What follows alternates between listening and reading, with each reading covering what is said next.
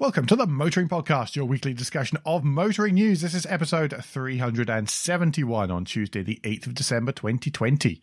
Hello, I'm Alan. Hello, I'm Andrew. And this week we'll be talking about one company who is rowing back so fast, it appears to have strapped an outboard motor to it. We also note that you can't believe everything you read on the internet. And we find out how Lamborghini has stopped the aging process. But first, we're going to go for a smidgen of follow-up, and just to more really bring this to your attention, but the Aston Martin connection with the... I wanted to say alleged report. It was that poor. It's not alleged. It was actually a report. Yes. Okay. The report that has been comfortably picked apart by people who know things, and the connections with Aston Martin and personnel either within the company or very close to the company, uh, has caused for Tobias Moores to be questioned by journalists, and he does not really know anything about this, and he is deeply concerned, is a quote, and will be conducting a review of the circumstances surrounding the commissioning and publication of the report. Just to note, though, Bosch, who are one of the other named companies, has doubled down and said, nope, figures are perfectly fine. Nothing wrong there. Everything's hunky-dory. Considering how much Bosch were connected with Dieselgate, you think they would wish to be incredibly squeaky clean with all things about emissions and how to say the right things, wouldn't you? You would do. You would. Yeah, it's such a horrible story. Yep. So click on the link in the show note and have a look at the Guardian article. Will we ever find out what happens after this, or what comes of this internal investigation? Yeah, who knows? Quite exactly. It's an internal investigation, so it can be forgotten about quite nicely if it needs to be forgotten about. They've said they're going to do an investigation, which was the important thing. mm-hmm. Sorry, I just went, oh, yes, Minister, for a minute there and just... Yeah. Quite. Right, take us to new news and the figures of doom. Except for one bit. Except for one bit. They're not really totally doomy, considering. So November new car registrations in the U K were down twenty-seven point four percent compared to November last year, which, given that November last year we were all allowed to go wherever we wanted with whoever we pleased, is not really a huge surprise. That said, there was a certain amount of offset. Click and collect capabilities and deliveries helped offset the fact that people weren't allowed into showrooms, and that was the, the major part of that. Don't forget, people could still order cars. Mm-hmm. They just couldn't necessarily go and fetch them. Well, it seems that the retail sector, the car retail sector, seems to have got its act properly together as far as online sales and ordering. Mm. I mean, it's not perfect or anything, but they have... Apparently, they they appear to have moved quite quickly, because, you know, ten months is quite a quick rollout of this, really. Yes. Uh, for those who weren't doing it at all. Yeah, a friend of mine got hired as the online sales something or other for a pair of dealerships. And basically his first day was like two days before the last lockdown. So it was a little bit of a baptism of fire, but he's been nice and busy anyway. Good. I mean, just about everything seems down, but year on year, petrol-powered vehicles are down forty. There's no point in reading those numbers out. The, well, no, forty-one point nine percent and taking up forty-nine point one percent of the market. A diesel down fifty-six percent, taking fourteen percent of the market share. Mm. Your bevs, fevs, hevs, and mehevs are up seventy-four point one percent, taking thirty-six percent. Percent of the of the market share just there. Battery electric vehicles taking an even larger chunk than previously as well. Mm-hmm. Within that, run through the top ten bestsellers. I think so. Yeah, it's, I did. I did give the number, wasn't it? It was one hundred and eleven thousand seven hundred and eighty-one vehicles were registered. By the way, yeah, the lowest, which still seems like quite the a lowest lot. Figure since two thousand and eight. When ooh, I don't know, did something happen that year? yeah, uh, yeah, exactly. Yes. Not a surprise, really. So, top ten. It's not much between the top ten this week. So, beginning at number ten, is the Audi A three with two thousand four hundred ninety-three registrations, tying for eighth place, if you can believe that, the Volvo X C forty and the Ford Fiesta. Dun, dun, dun. That's, that's surely dun, one of the exactly. signs of the impending apocalypse, isn't it? The Ford Fiesta, not even in the top five. It must be, with two thousand five hundred twenty-six. Uh, the Puma is uh, in at seven with two thousand five hundred fifty-two. Uh, six is Mini, fifth is the Focus, fourth is the Qashqai, third is the Mercedes A-Class with three thousand two hundred forty-three, second is the Volkswagen Golf, and first is the Vauxhall Corsa. One thing I will point out about almost all those vehicles is that they are very much fleet vehicles. Mm. As far as I'm concerned, with the exceptions really of the, the Fiesta uh, and the Corsa, where many, many of those go to go to private buyers, uh, which probably explains why the Fiesta is so much further down. Mm, but I would suggest, as the Puma come and stolen Fiesta sales? I imagine they are a similar size, aren't they? I would imagine there is a bit of bit of both going on there, yeah. yeah. yeah. But I, I think that the fact that it's... Some of those are the kind of cars which will have been leased and delivered as part of fleets, mm. so people will have, have sort of be, be part of orders that are, that are going out. I mean, none of them are... Am I going to get in trouble for this? None of them are interesting cars, so there's a difference between the kind of people who would want to go out and actually get a car from a dealership compared to people who don't don't necessarily need to see the cars before they get them, if you know what I mean. Yep, okay. Uh, spreadsheet of doom. It is so doomy we're barely going to bother. Yes. What we're going to do is we're going to say, well done to Porsche, up sixteen point six nine percent. Well done to Smart, up one hundred forty-one point four six percent. And also a small golf clap to Nissan and Volvo for being under five percent down. Everyone else, ouch. Yeah. I was going to say, not even M G. Even M G were down twenty-seven percent. Yes. Uh, but we can also congratulate Polestar and Cupra, who are brand new this month, um, so therefore they don't show any change. But Polestar registered one hundred forty-nine vehicles and Cupra registered fifty-five. Particularly well done for Polestar. I think one hundred forty-nine is a pretty good number given the price market positioning and all that kind of stuff. Yep. Uh, in the show notes will also be a link to Tristan Young's quick little run-through of the figures as well, which we like to include because he, he adds a level of insight to them. Mm-hmm. He does. Andrew, tell us about U K charging networks. Yeah, the Competition and Markets Authority has announced that it's launching a new study to check that what is happening is going to be fair now and for the future for those who want to use the public electric vehicle charging networks.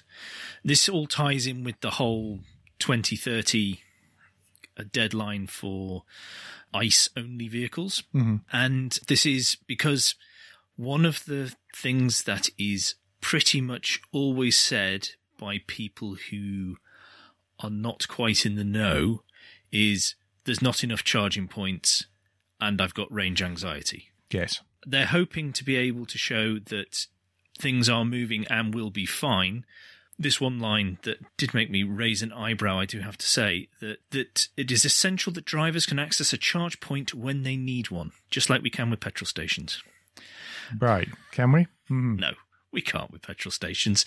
That annoys me a little bit when when when there's always this comparison with petrol stations and people sort of forget pumps run out. There's not as many petrol stations as there used to be, et cetera, et cetera. We've just adapted to take advantage of the petrol stations, which is what yeah. we'll do with the electric chargers. I noticed that this came out this week, uh, which is when GridServe opened their first charging hub with integrated supermarket and coffee shop yes. in Essex. I can't remember the name of the place now. And also, I noticed uh, at the same time as the announcement of this, that Ecotricity, who are a number one primary cause of range anxiety in me, have also been showing off that they've got, look, here's a concept new E V charger that we're going to start rolling out.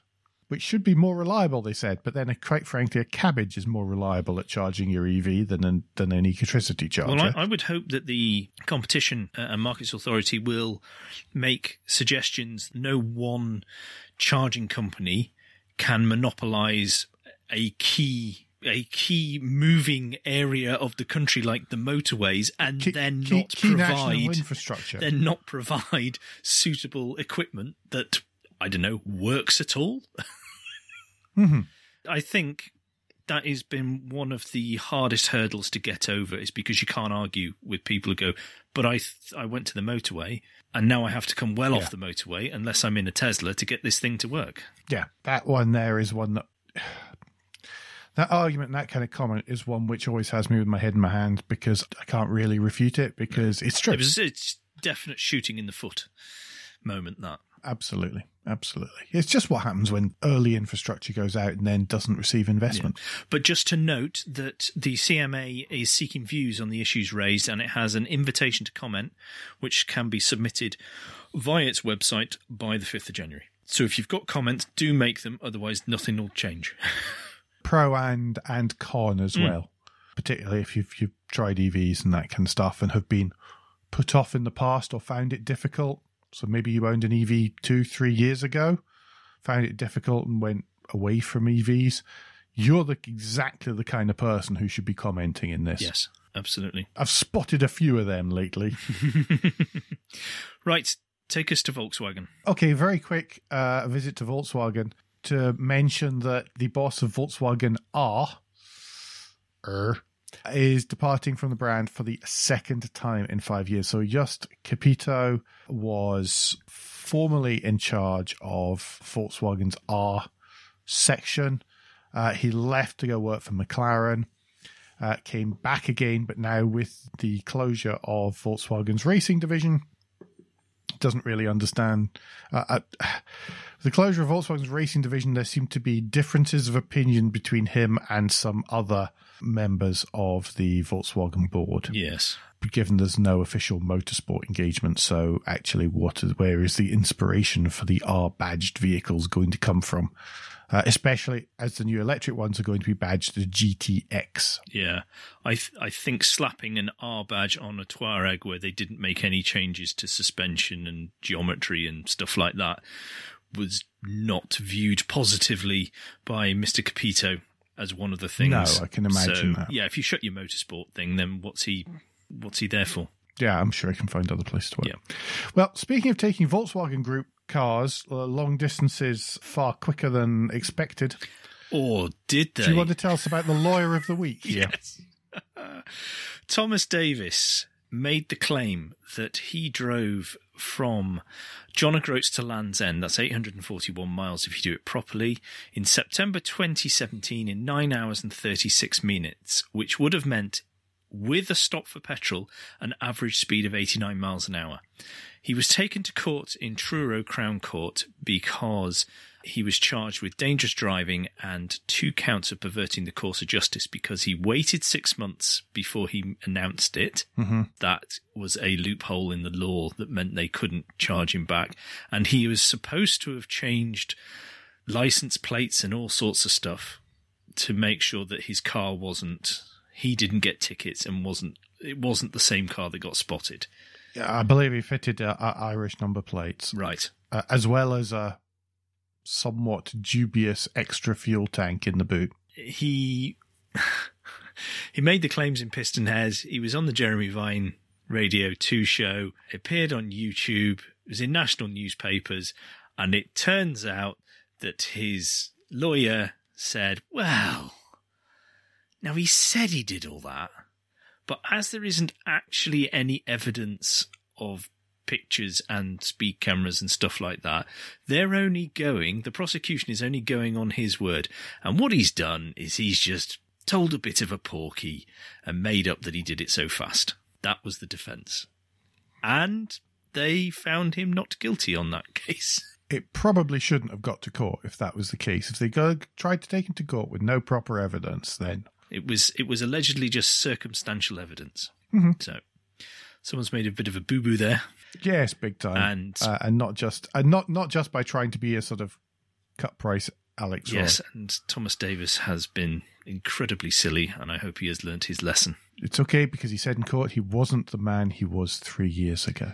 No, nor was I. I'm more broken. I have to, I have to remember that. Never mind. That would, that's just three weeks ago, mate. Yes, yeah. That's true. Right, uh, take us to Uber. Oh, Uber. Mm. Uber, Uber, Uber. We've been accused. We've been accused of um, of being particularly harsh and, and unfair to Uber in the past. Have we? And the, the challenge with that, yeah, we have actually. And the thing that amazes me with about oh, that is back. it's it's, it's not us. It's when they do such incredibly stupid things, it's very hard not to. But this is, well, this is a slightly different story. So Uber, Uber Technologies Incorporated is selling its autonomous driving research yes. unit.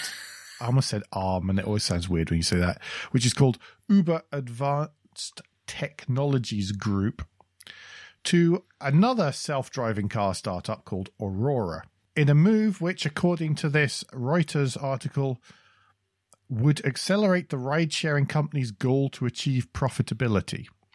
Now, that's curious, because one of the key ways that they said when they floated on the stock exchange was one of their key ways to achieve profitability was through getting rid of those pesky human drivers. Yes.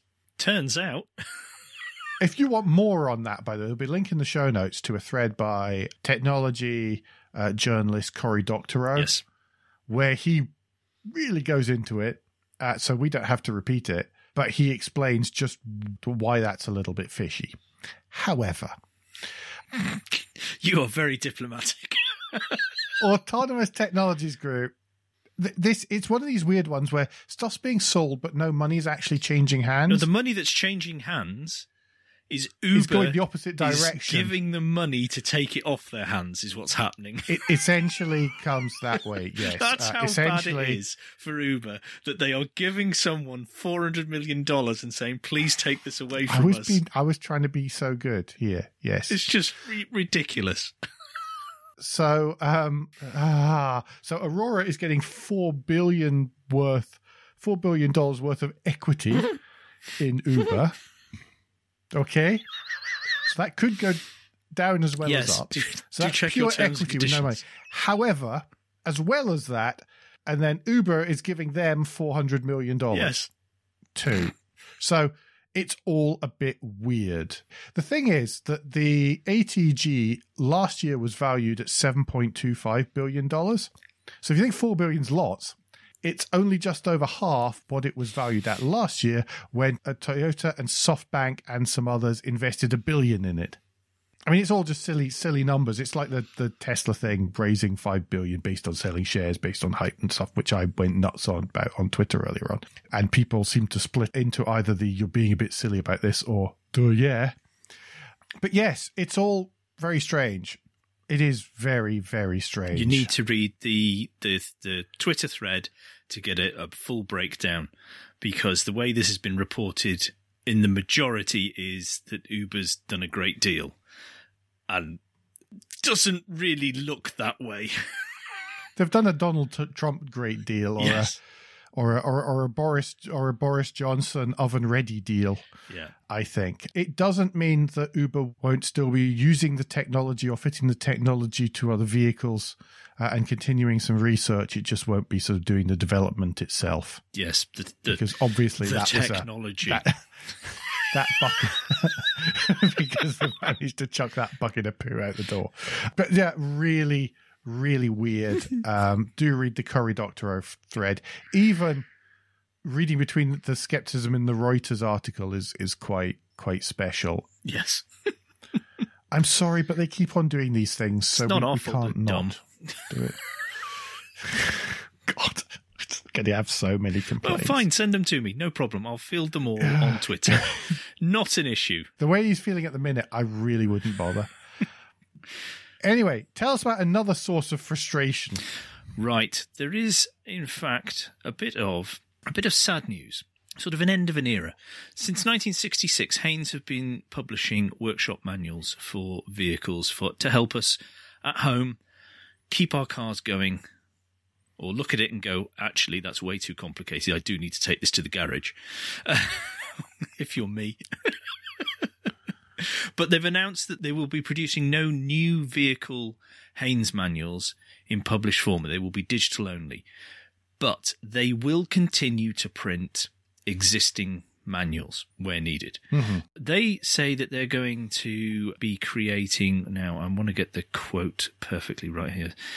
We will continue to print and publish our extensive back catalogue of automotive and motorcycle titles, and we're currently in the process of creating an exciting and comprehensive new automotive maintenance and repair product that will cover around ninety-five percent of car makes and models, which is increasing it for up around forty percent. So there's going to be an app where you download your car and pay them money for that, I would presume. They've managed to work out a way mm-hmm. to do it digitally that is still usable in the digital format. Now, as someone who has recently, you know, lost some skin on my knuckles to trying to follow Haynes manuals, they can do a much better job by not printing them because they actually have the ability to be multimedia. Mm-hmm. So to actually do a video, because, I mean, their market share must have been fairly broken down by YouTube videos. Yes. Because what tends to happen is I go look it up in the Haynes manual, go, you know what? At this grainy black and white picture that's about the same size as a stamp. I find that there's there's like one step missing. That it's as though if if you do this regularly, you'll know, you'll just automatically do it. But as someone who's hmm. a, a klutz with a spanner and a hammer, I need it, I really do need it drawn in crayon for me, possibly someone coming and holding my hand to do it. So the the missing tiny little step, which, you know, competent people will know, I need that. The best one we've ever found was to do with Volkswagen Beetle steering columns, where there is a line line in the description that says uh, post nineteen sixty-eight models are similar. No, pre nineteen sixty-eight models are similar but different. Which was of absolutely no use whatsoever. But yeah, if they, making it multimedia and the multimedia and having it downloadable uh, as well, that I think I think that'll that'll help them continue as a business, mm-hmm. which would be good, which is a good thing. This should be seen as evolution rather than anything bad. This yeah. is this is us be actually able to get a better version of their product. Absolutely, and much success to them as a result. Absolutely, right. I think that's the end of the first half. Yep, it's uh, somewhere around Guilt Minute, which is the quick break in the show where we ask for a tad of financial support to keep the lights on and the hosting running. If you feel that the Motoring Podcast is worth a small consideration every month, then you can become a patron. The different levels of patron include different levels of commitment from us to you, including being able to watch the show recorded live. We also have a small range of merchandise available from our website and Teespring stores, from stickers to mugs and T-shirts. As an aside there, I was looking to try and do insulated coffee cups, but it seems that Teespring don't do that, which was a bit of a bit annoying. Oh. I decided we should sell insulated mm. mugs, but just can't do it. If you don't have any spare cash, and we completely understand, then you can help us by subscribing for free from a podcast player to receive every show as they're released, and by liking and rating the show in whatever way your podcast supplier lets you.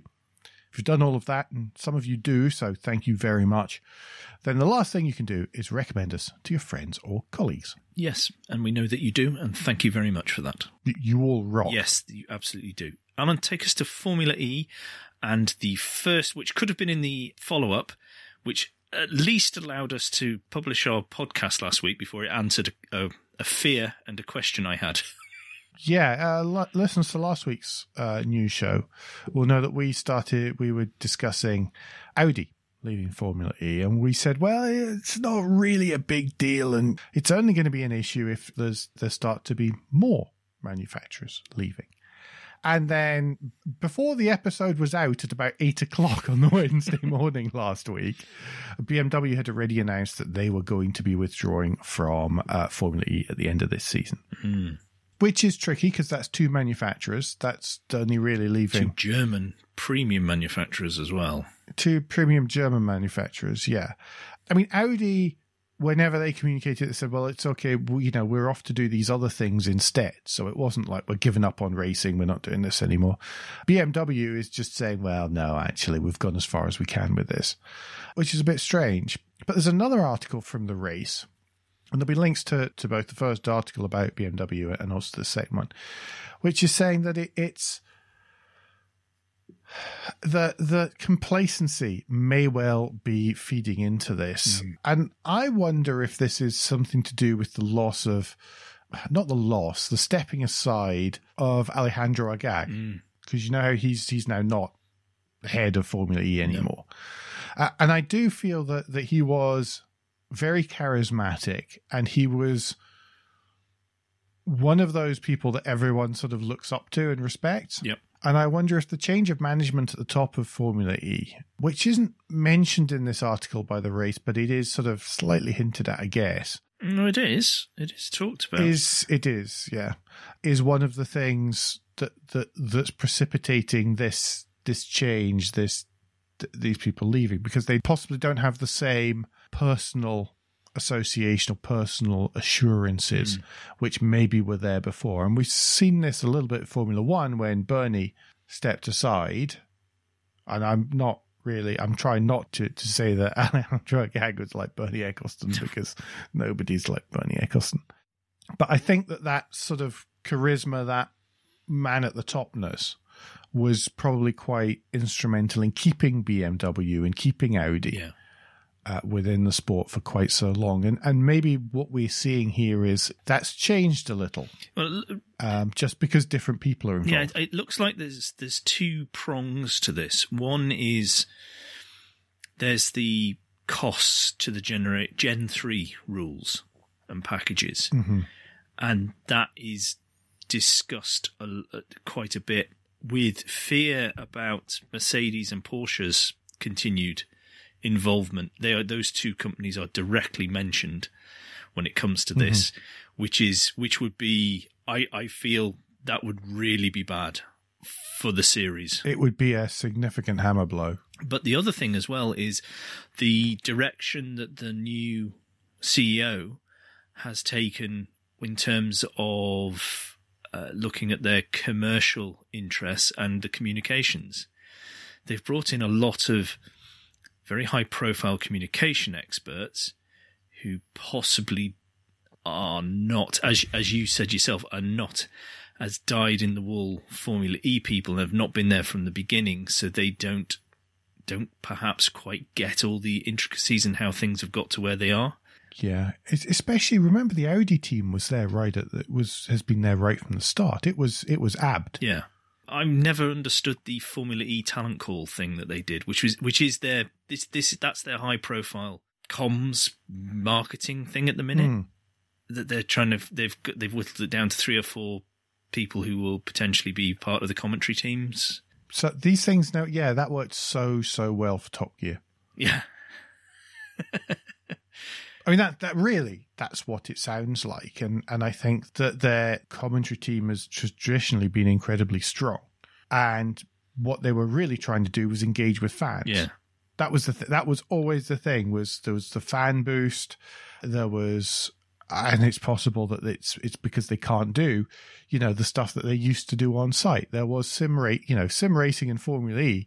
They've been doing it since pretty much day one. Yeah. You've been able to go sim racing at a Formula E race, and some of the drivers would come and join in. Yeah. There would actually be a championship between fans. And all that sort of engagement, making sure that the drivers communicated and used Twitter and Instagram and all these things, yeah. and made sure the teams used Twitter and Instagram and all these things. That was their engagement. That, at the time, was what was so different from F one. Yeah.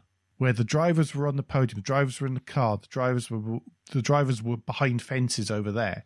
A Formula E was trying to break that down. That was one of the real U S Ps in the early days.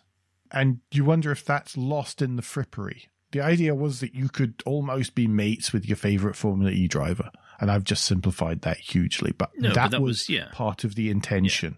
Yeah. A human interaction and access. Connection between fans and drivers and access. Yeah. The the cost side of Gen three makes me worry, like I am very worried about W R C.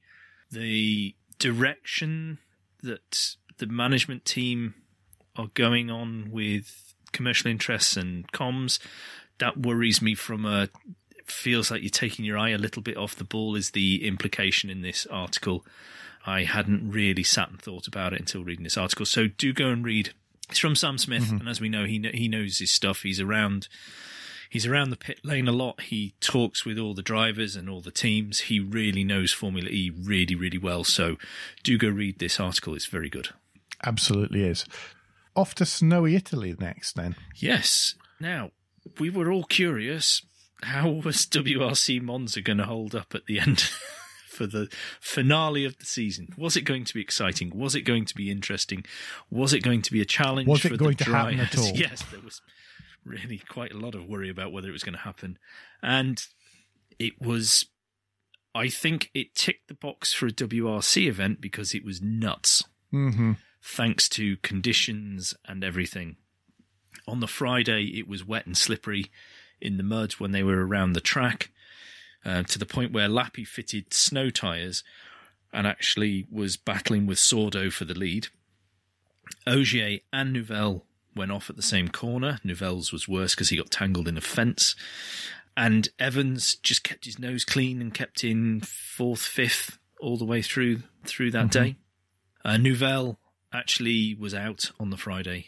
He cracked into one of the concrete chicane.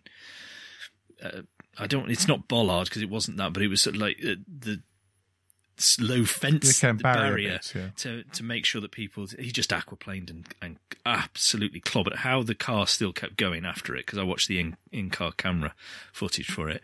But then he was so slow through a water, a large puddle, that he just flooded the engine. That was it. He was done. So his incredibly slim chances were out. It was Evans keeping clean. On the Saturday, there was the snow overnight up in the mountains, which had turned to rain by the morning. So the roads were initially clear, but as they went further up, there was snow, and oh, it was heartbreaking. On the snow, Evans just washed out a little bit wide and went off, and Well, they, they he, he said that they, they knew there was a change of surface there, but it was a much bigger change than it had been before, and just lost all grip whatsoever and just went straight on. Yep. Understeer. Um, fair dues to him. He stood there for the entire stage warning other drivers that it was dangerous and slow down. Hmm. I mean, it would have been so easy to go and sit behind a tree and just sob. And that's probably what I would have done. Because he, he the, the the danger there, someone else comes and lands on top of your car, and then you really can't even get out and continue. Yeah, he he warned all of the drivers, and, and no one else got stuck there. And then he was going to take part in the special stages, which meant mathematically he still could if Ogier had a real humdinger of an accident and he couldn't take part. Mm. But in reality, at that point, as long as Ogier kept it clean, it, it was his championship, uh, and in the end that's what happened. He won Monza and he won his seventh championship, and he was incredibly humble at the end of it, and he said, I'm not going to jump up and down because this is twenty twenty has been incredibly difficult for so many people across the globe, so this is not a, you know, mm. we're just satisfied with what we've achieved. Feel very bad for Elvin Evans, but no doubt next year he and I will be fighting again. Yeah, which is what you want. C- can I just quickly say, the in the on the, the Dirtfish article, there's a link, there's an embedded bit to his to the video about Sébastien Ogier. The cover photo of that, where there is a Yaris W R C on the banking at Monza mm. with a dab of Oppo, and the whole spray of mud and steam and everything coming out. It's a fantastic It's photo. Just like you going around your local industrial estate, isn't it? It is, yeah. On, the, on your yeah. winter tyres. It's, it's just stonking. I want the big fin, the big discs for the middle. Yes. But it's just such a stonking image. I think it's great. Yeah. yeah I love that. There'll also be a link in the show notes for uh, Colin Clark's driver ratings, and then there'll be also the ever-excellent uh, What We Learned article in there mm-hmm. as well. So there's plenty of reading about that. Feel really sorry for Evans, but I, it, it's coming closer for him. It's coming closer. Uh, and that Yaris seems very strong. Uh, also, special shout out for Hyundai for winning the Manufacturers' Championship. And you could see how much yes. that meant to the the team manager there in that. So that was... That that means an awful lot. That was great to see. And I think next year they have to get the driver to win the race. to win the championship. Yes. They've invested yes, so they, much they and put so much effort in there. So in a way, it's great that they got the, the yeah. manufacturer from that point of view. Yeah. Uh-huh. Just very quickly on our behalf to just say thanks to Dirtfish for all their great coverage this season. Absolutely. They, they um, we are, which we have relied on. We are so. delighted to have been pointed in their direction. The coverage is brilliant. Lunchtime readers, please, Alan, because it's all positive and yes. happy. So I'm not taking that. It is. It's great. No, exactly. That would that would just stop you being the Eeyore, Eeyore of, of motoring podcasting. There's there's a great feel-good article out on Car and Classic in the Car and Classic magazine section uh, by Chris Pollitt about just how awesome twenty twenty-one is going to be. It's got lovely photographs. It's got nice words reminding us of many positive, cool things. Do go have a click, have a read. Yes. Yes. I felt better after reading it. Yeah, go to car and classic dot co dot U K or and, and you'll get there in the magazine section. Uh, or, of course, you can follow the link in the show notes. Mm-hmm. Plug, plug, plug, plug, plug. Anyway, Andrew, tell me just what I don't want for Christmas this year. Well, yes, I'm going to take you through the Yes Auto, thanks to Alex Goy, and the twenty twenty's worst automotive Christmas gifts. As you know, we do like to poke fun at the Christmas gifts on this show. And every year, we are given ample opportunity to do so. It's so hard not to. It is. There are some real stinkers in this one. Is there one that stands out to you? But surprisingly, no scented candles. I see that Alex has, has steered well away from the scented candles. Well, it helps with the calming mood, you see. And um, everyone in twenty twenty needs yeah. a calming mood. Yeah, I, I think my winner is the B M W M turbocharger bracelet. For a mere sixty-five pounds, you can own this. Yes. Well, I'm disappointed it doesn't have a three, the three coloured stripes on it somewhere. No, that's because it's in the technical-looking style of the B M W M five turbocharger. Uh. And it is, according to the thing, masculine bracelet in the yeah, technical. The bracelet made of leather, screw clasp made of stainless steel. The magnetic lock is also made of stainless steel. Secured to the wristband by patented technology and provided with an embossed B M W M logo. Uh, don't bother, thanks. I'm I'm good. Keep your sixty-five quid. Okay. What about you, Andrew? Anything well, there that was particularly many, chosen? many things, but the one that really stood out for me was the A M G Child's Watch. The beast of the green hell. And what really offends me with this is not the ninety pounds, nearly ninety pounds price for a kid's watch, which seems a smidgen excessive, is it's just ugly. It's not yes, even it like it's a nice-looking watch that they've slapped an A M G logo on. It's just, it's like a kid has made it. Shocking. I'm not a mega watch person, but that's pretty shocking. Don't worry though, there are many more things for you to look through. Of particular note should be a model car, which I'll say no more. But yes, uh, uh, well done, Alex. I do I do like your list there. I think you've been mm-hmm. you've been quite kind to some companies. Quite disappointed that he didn't follow up on the the uh, the Bentley wine cooler. And drinks tray as well. Anyway, that's almost us. But before then, there's the and finally. There is. The and finally is... Is finally. uh, it, it is finally, finally. This has been a long time in the making because this was originally meant to happen the weekend of the uh, race remembrance. And what was meant to happen was a drag race between Chris Harris in his two C V and his good friend and neighbour Andrew Frankel in his two C V. But in reality, it's a drag race that has taken, well, it took well over a week to take place yes. to start with. And then, uh, yes, I, I think it took a little bit longer still, to be perfectly honest. Uh, I think it is, it has cost Mister Harris dear. Yes. In some of the repairs that were, that were needed before this could completely take place. Do watch it. Do do watch it both on YouTube or, or on the Top Gear, on the Top Gear website. Yep. Uh, and don't forget that as you make wagers on it, don't forget to drop a couple of quid in the direction of Mission Motorsport, yep. because that's really what it was what it was all in need of. And I'm not going to give away the ending or who won. No, it's, it is a great I thoroughly video. enjoyed watching great it. Great video. A lot of prattling around in very slow cars. Yes. Parish Notes, I think. Yes, Parish Notes. It was a Zoom Zoomers last night, so we Zoom Zoomed. Charge your glasses, everyone, before you watch it. Oh, you can if you want. So, yes. I've only got fifteen minutes in, so I haven't got to that section yet of the hot hatches. Oh, right. Okay. No, that's quite far. There's quite a lot of there's quite a lot of waffle and mucking around last night, which was kind of cool. Special edition was out last Friday, which is the Hyundai i ten N-Line. Mm-hmm.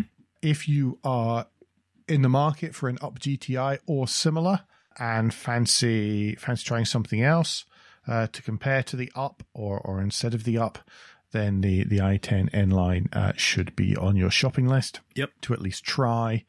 And last but not least, uh, we mentioned as the end finally last week, the Auto Advent twenty, it's the hashtag from John Mayle, is still running uh, eight o'clock every morning. And if you can't have the kind of warped mind that means that you enjoy tortuous crosswords, then it should be right up your street. There was some weird maths involving car numbering the other day, which just had me going, it's too hard. I don't know. I can't do it. I can never do that. No, me neither. I just, I just don't. I'm just like, whoa, no, this is way too obscure for me. You need to be near or someone to do that. Mm. That's us for this week. But don't forget that between now and next week, you can give us any feedback. Share your thoughts with the show at Motoring Podcast on Twitter and Instagram, on Facebook, and on the contact page of motoring podcast dot com, the hub of all our activities. Please don't forget about our Patreon or any of the other ways to support us available at motoring podcast dot com slash support. Please, of course, leave a review and rating on Apple Podcasts or however your podcast app lets you do such a thing. Andrew, if people want to know more, what's the best way to get in touch with you? Best way to get in touch with me is via Twitter. If they search for Crap Wintering, they should find me there. And Alan, if people would like to know more from you personally, what is the best way for them to get in touch? Best way to get in touch with me is Twitter as ever, where I'm at A J P Bradley. That's B R A D L E Y. We will be back very soon, but until then, I've been Alan Bradley. I've been Andrew Clues. And safe motoring.